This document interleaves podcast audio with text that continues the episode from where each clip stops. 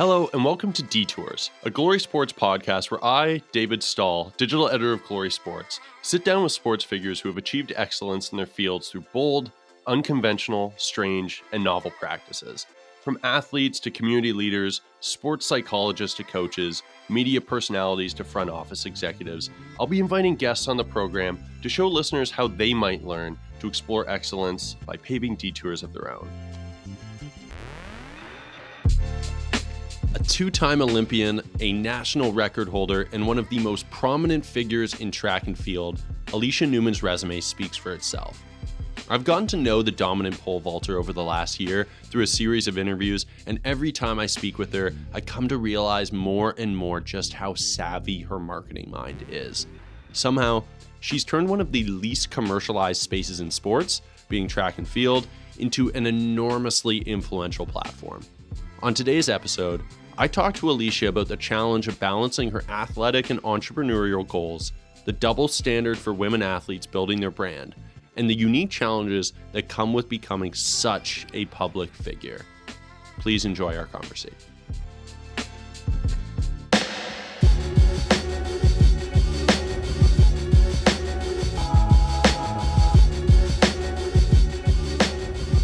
Today, we welcome on Canadian Olympic pole vaulter, national record holder, Nike athlete, and entrepreneur Alysha Newman. Alysha, we were just touching on it before the call that we're really happy that this interview is taking place right now, mm-hmm. currently March 14th, because you're coming off such an exciting start to the year yeah. of your athletic career. I'm wondering if you can give the listeners just illuminate them on, on what you've been up to to mm-hmm. the start of 2023 and kind of what you're looking forward towards uh, through the rest of this 2023 season to give them a little bit of insight.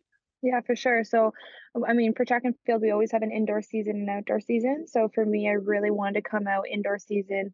Um, I wouldn't say like making a statement, more so for myself, just proving to myself that I just held on a lot longer to my goals and dreams. And I knew deep down I wasn't done competing. And I think that's what's hard with doesn't matter what sport you're in to stay at the top for many, many years. It's very, very hard. And I mean, I stayed in top five in the world from 2017 all the way to 2020. So it was a great couple years. And obviously, COVID and everything hit but then I had a huge concussion injury. So for me, this indoor season was really just to come out and prove to myself that I can be back up at high levels post um, a brain injury, which I mm. kind of shocked myself. My coaches were shocked a little bit, um, but deep down, like my neurologist and and the people that I work with closely, they are like, and I think that that's what was really important to me is like, how do I get my confidence back? Because there's a lot of talented women pole vaulters out there, but it was like what separates us from being number one is that confidence and feeling like you're going to go out there and you're going to win.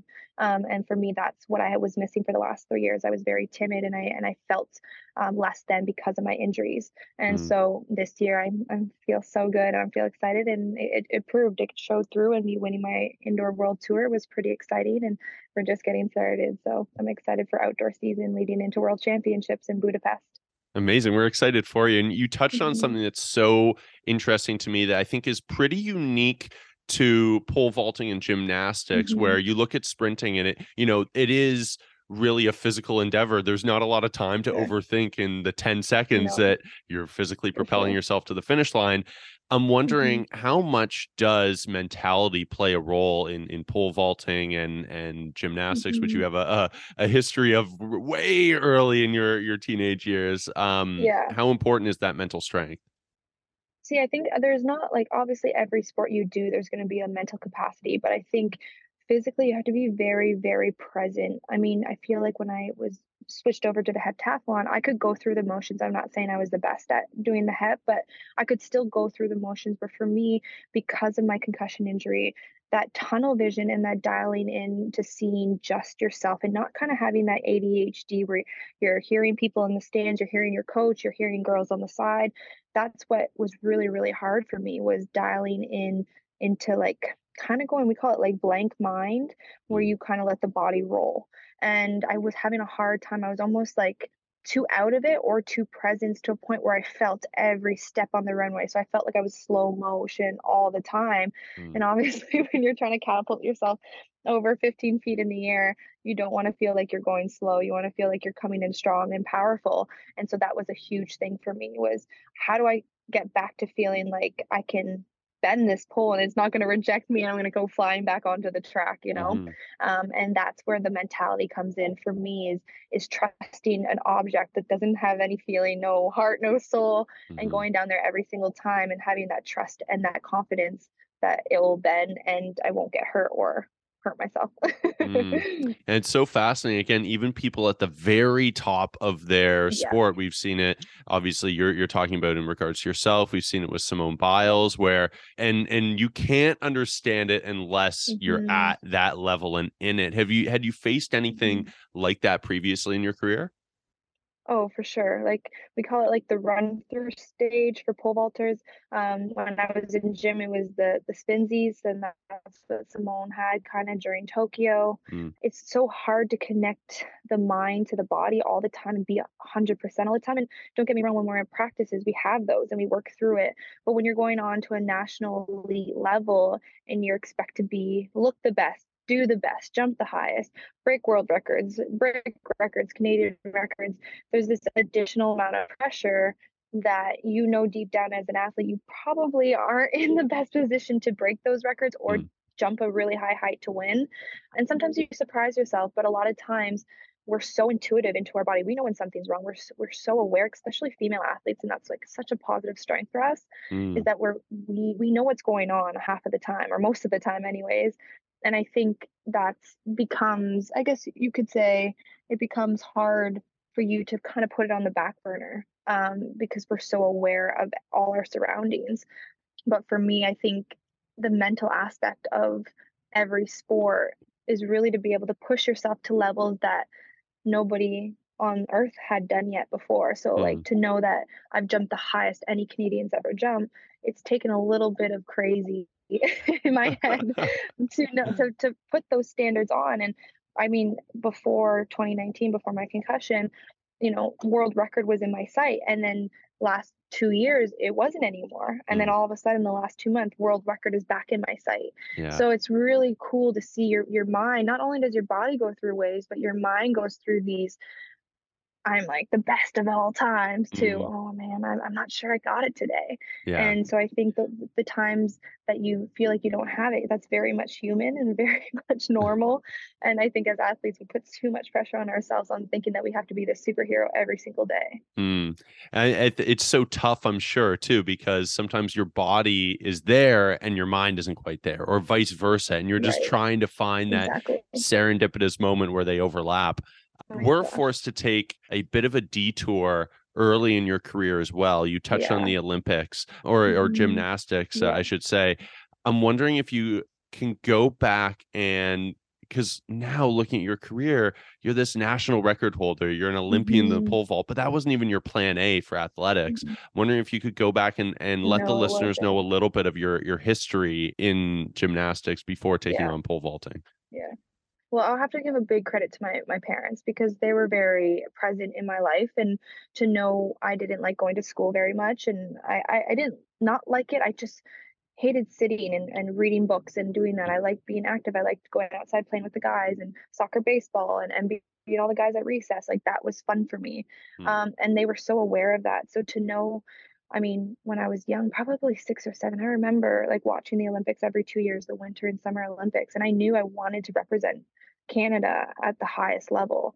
And my parents were able to put me in positions that I could do that. And that's where I kind of give them a lot of the credit because as a child, can't support yourself to be an Olympic athlete. But what my mom was good, she saw that I was in the gym and every year I got better and better and better. And all she did was there support. Okay, the coach would come up, all right, now you need an extra uh, two hours a week this year. So by the mm, end of my gymnastics career, I was 13 years old and I was training 36 hours a week in a gymnastics gym. oh my So God. my mom knew if that didn't work out, there needed to be something to take up her time. And so when I fractured my L5 vertebrae, and the doctors and the coaches said, for you to be this young, fracturing that, we don't want something to happen or you to be in a wheelchair later on in your life. I think it's best that you retire and find something else since you're still pretty young. And that, Mm, that's 13. But at 13, my bestest of friends were gym like gymnasts. yeah. And so going from that and half days at school to then being thrown into school full time, I just wasn't happy at all. And I could tell like the girls would gossip at recess and I just didn't care. Like I just wanted to go mm. and play soccer baseball with the guys because they didn't really gossip as much. Um, and so I started realizing those type of traits and my parents did as well. And so my mom knew when I came home from school I was sad. So she put me in track and field because there was 10 events. Mm. So she goes, why don't you go try everything? And so that's kind of how it happened. It was a very much um, trial and error until we found something. And I laugh now because I'm like, I wish I did like golf or tennis because I love golf now. But it was the mentality I had that I I didn't even care what event I went to the Olympics for. Mm. I just wanted to be there and represent Canada. So I saw a goal very, very early and I just needed to fill those steps to make that goal come true. And for me, when I broke the meet record the very first time pole vaulting in a competition, I, it kind of chose me. And I was like, all right, I like this. This is something that no wait, I broke that meet record. I can do this. And I want to break all the other records now. Mm. And it just was like these like little steps of like rewards and they're not huge, but it, it allowed my mind and my body to feel could you say like that serotonin, like being excited and being mm. happy and, and the pleasure I had competing. Um, and then now that I'm an adult and I'm doing what I do, I, I kind of forgot about the feeling. And then this past two months, when I was winning again and, and, jumping high, and I was like, there it is. That's the reason I do track and field. Mm. I do it to break boundaries. I do it to inspire people. I do it to come back and to overcome challenges and obstacles. It's not about the money. It's not about the fame or, or the celebrityness behind it. Like that true moment of doing something that, you know, a lot of people didn't know what was going to happen and like always being that underdog like i've always loved that feeling of proving people wrong mm.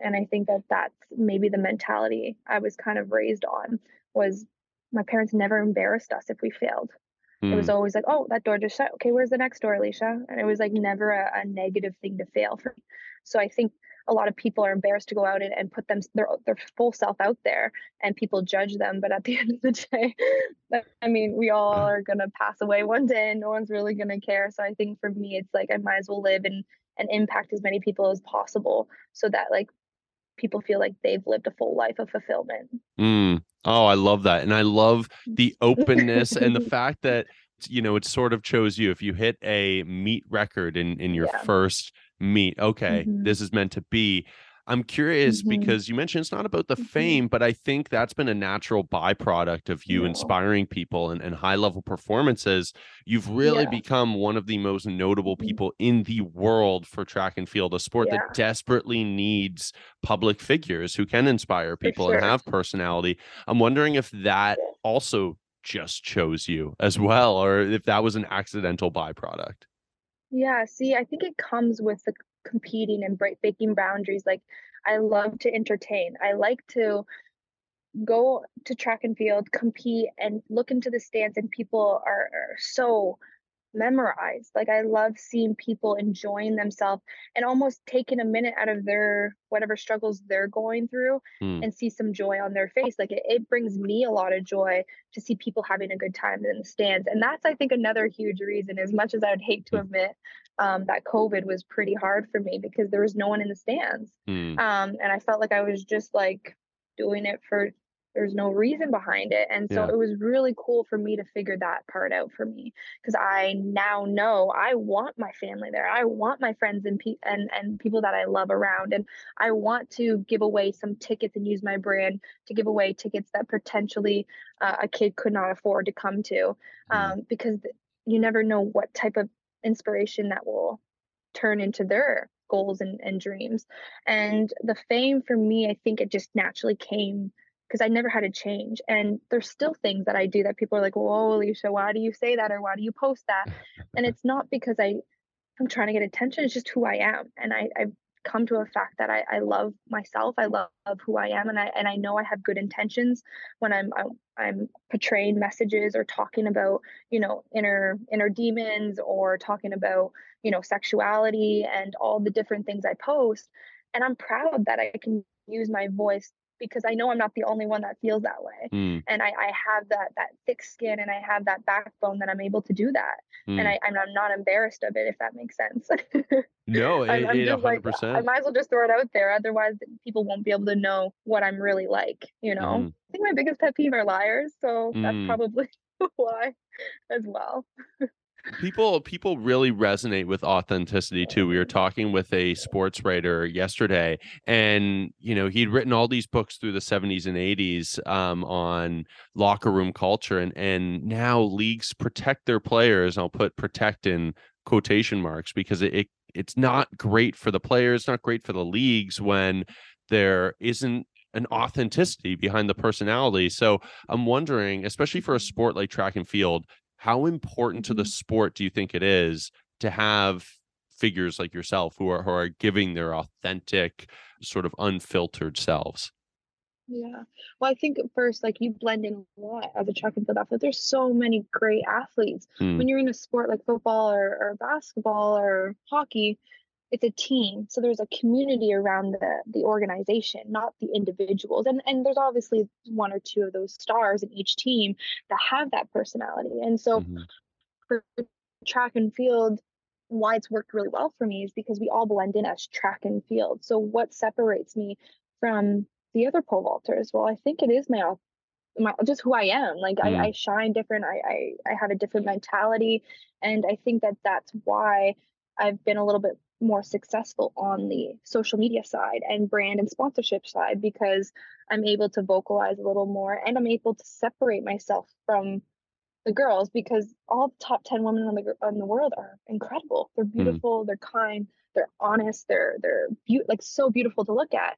But for me it was like how do I connect to my fans a little more?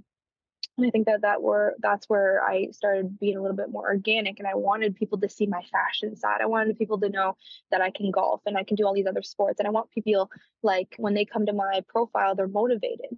How can I make someone's day by just them looking at my social if that Mm. makes sense. It became a lot less about me and just sharing my journey which naturally inspired a lot of people. Hmm.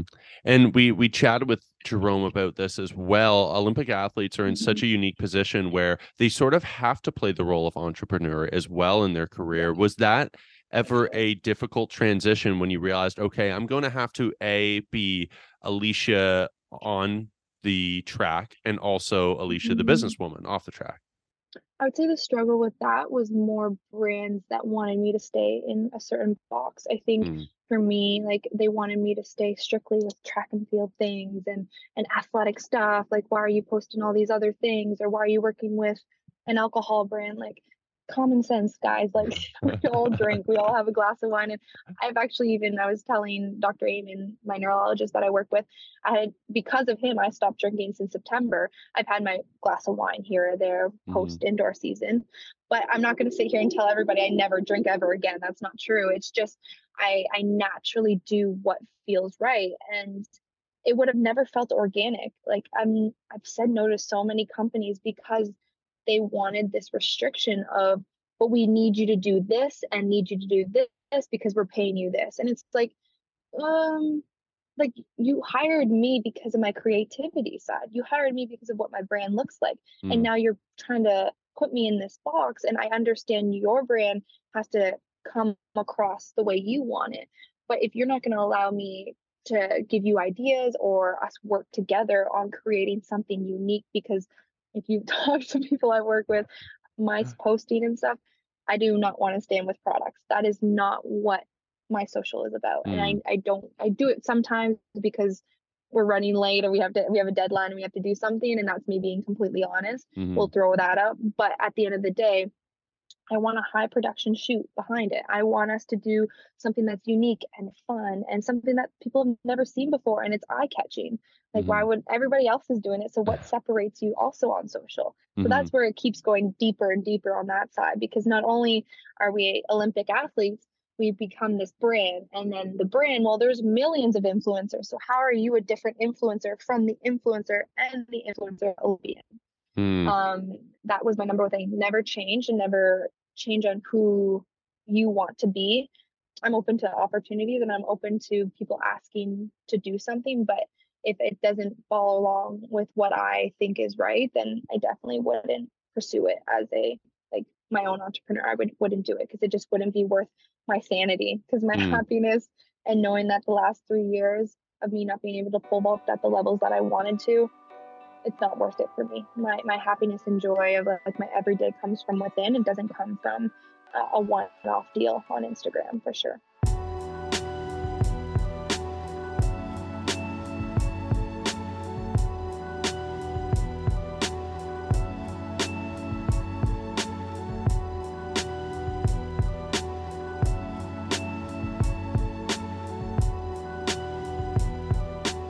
Yeah, and it's it's so tough though because you're put in these positions when you're so young. Of course, now you're you're a seasoned, mature athlete who is able to give this insight to to younger athletes or young women entering the, the business world. But was it ever mm-hmm. difficult as a young woman earlier in your career to maintain that sense of self with all of these different brands or influences mm-hmm. trying to pull you in either direction?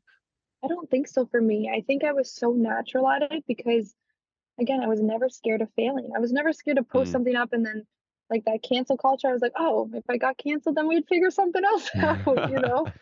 I, I look forward to making mistakes and I look forward to being completely apologetic and unapologetic about it, you know? And I think if I were to give anybody advice like leading forward, you know, it's it's a full-time commitment for sure and but it's not the end all be all. And that's not life and that's not completely reality. Even though my stuff and what i post i wish i could post more but i just don't think it would come across as organic and and, and as real. And so for me for like next generation because now it's getting even more insane with tiktok and and um, BeReal which is cool to see those switching and mm-hmm. I kind of wish I was a part of that era because honestly, I, I like to be real. I think that that stuff's so cool that you can, you know, you have a minute to take a photo and whatever that photo looks like, you post. And so I, I think I would always tell like next generation of, of influencers, athletes that just remember like reality is what you live in every single day and posting up is is not always what is going to make you better and mm-hmm. what what may work for me may not work for you as well and i think that that's huge because everybody's life and journey is going to be different depending on where they've come from as well. Mm. And it is such a, a, necessary part of being an athlete and being able to keep the dream alive is being able to financially mm-hmm. sustain yourself and create deals that are going to allow you to oh, sure. train and, and get the rehab that you need to perform. I'm curious yeah. though. One of my frustrations, if you look at Bianca mm-hmm. Mm-hmm. who we've done a lot of work with and we love, mm. I, I remember yeah. she made a post a couple months back. It was her after a tournament had ended. And she was having that one glass of wine, and uh, there were a couple mm-hmm. comments underneath of oh why aren't you training or whatever it may be i'm wondering if which is just so absurd right a, a tournament yeah. just ended this is a, a young woman mm-hmm. who's celebrating a huge accomplishment um, mm-hmm. i'm wondering if you do tend to see a bit of a double standard where athletes are celebrated a lot of times on the male side for finding yeah. partnerships and finding brand deals where women it's a little bit of okay well why aren't you back training why are mm-hmm. you distracted yeah, I, I mean, women and men in sport has always been, if it's on the brand side or the paid side or any side. I mean, there's sold out seat tickets at more of the men's 100 meter finals than there is the females. And I do think we're getting better, like as a, as a world of like supporting and everyone loves the Olympics. And now we're starting to see, you know, we're going to countries that track and field's very, very well respected. But I just think it needs to come to a point where and I always say this, I laugh because I'm like, like sports, like men are there to have fun and drink beer and go out. And like the women, the reason that the women aren't there in the stands is because they're the CEOs, the entrepreneurs, you know, they're yeah, out yeah. there doing something different. They don't have time to go and support.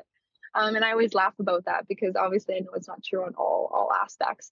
I am wondering as well, sort of as we um, wind down the podcast, I'm mm-hmm. wondering if you could give advice either to young athletes or just to young people in general who are looking for mm-hmm. um, their direction in balancing several different projects, whether it's an athlete balancing entrepreneurship, what advice might you offer? I would say like priority, like what is have have your like five reasons why. Like uh, for me, it's like obviously income, um, love, like family, friends, my career, And I would say the last one would be my like spontaneousness. I love Mm. Feeling like it's on the go wherever. So have those five things that like is really, really important for you to feel joyful at the end of the day that you can lay down at night and like put your head on the pillow and be like, you know I had a great day. And I think that when those things are are watered and those things are taken care of, you start living this different life perspective of, wow, I can do anything I put my mind to. Mm. And until you have that mindset, things feel hard. And when I was in those last three years with my concussion and just COVID and just not feeling like I could do it, and I, I was just like to my mom, I was like, why am I trying so hard? Like Mm. everything seems so hard, you know, and always overwhelming at all times. And and now that I look at it and I'm happy and I'm confident and I feel like I got my little mojo back again, now something happens to me, like my phone broke the other day, and I'm like, oh, my phone broke. Guess I get a new phone now. Like the, it became the glass is half or is half full and not half Mm. empty, and it's all because of that mindset and where you are in your journey. So if you feel like everything that's coming to you becomes a negative, then you know you're in a rough spot, and that's okay. But you have to hold on and you have to work from within to try to figure out how you see everything. All your glasses half full Mm. and that's what took me it took me three years and i'm not saying because i jumped high it made me happy i was starting to get a little bit happier probably four or five months ago i started seeing positive things i started seeing things in a different way again and it all it, it could have been obviously my concussion too and and just my chemicals were off a little bit Mm. um, but it also was something that i had to prioritize was my health and so if that's one advice I would give somebody, if you're if you're sitting there and you're seeing everything half empty, there's something internally going on and you need to like sit back and look at yourself in the mirror and and maybe create those five things that at the end of the day if those five things are accomplished you would be not I wouldn't say satisfied. I hate using that word satisfied, but you Mhm. would feel you would feel success at the end of the Mm. day. And so that's what I would tell a lot of people, honestly. Try to try to always see everything half full of your Mm. glass every time. Even in a negative situation, see it half full. What's the positive in it? And once you can train your mind to do that, anything feels possible. Mm. And and I guess I'm a living proof of that. I love that. I love that. And to Mhm. close us down, I want to do just to help visualize and set the tone for the outdoor season coming Mhm. up and beyond. What are some of the goals on your list, not just this year, but obviously a big year coming up in 2024? Anything Mhm. off the track? What are some of the benchmarks Yeah. that we can watch out for Alysha Newman to hit?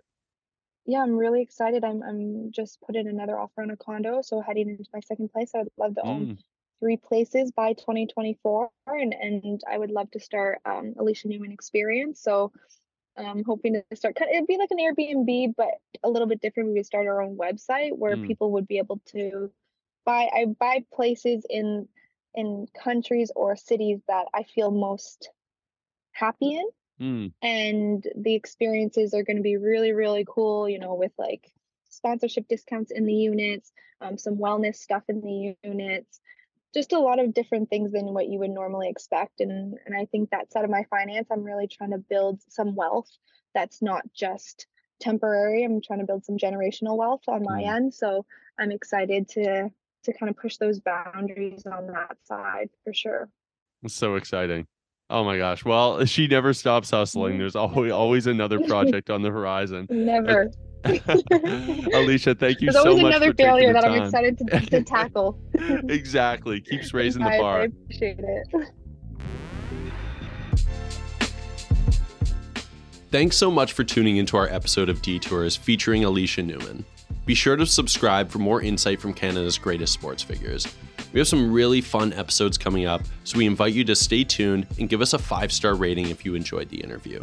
In the meantime, we also invite you to take any nugget of knowledge that might help you find your own detour. Who knows? You might be our next guest.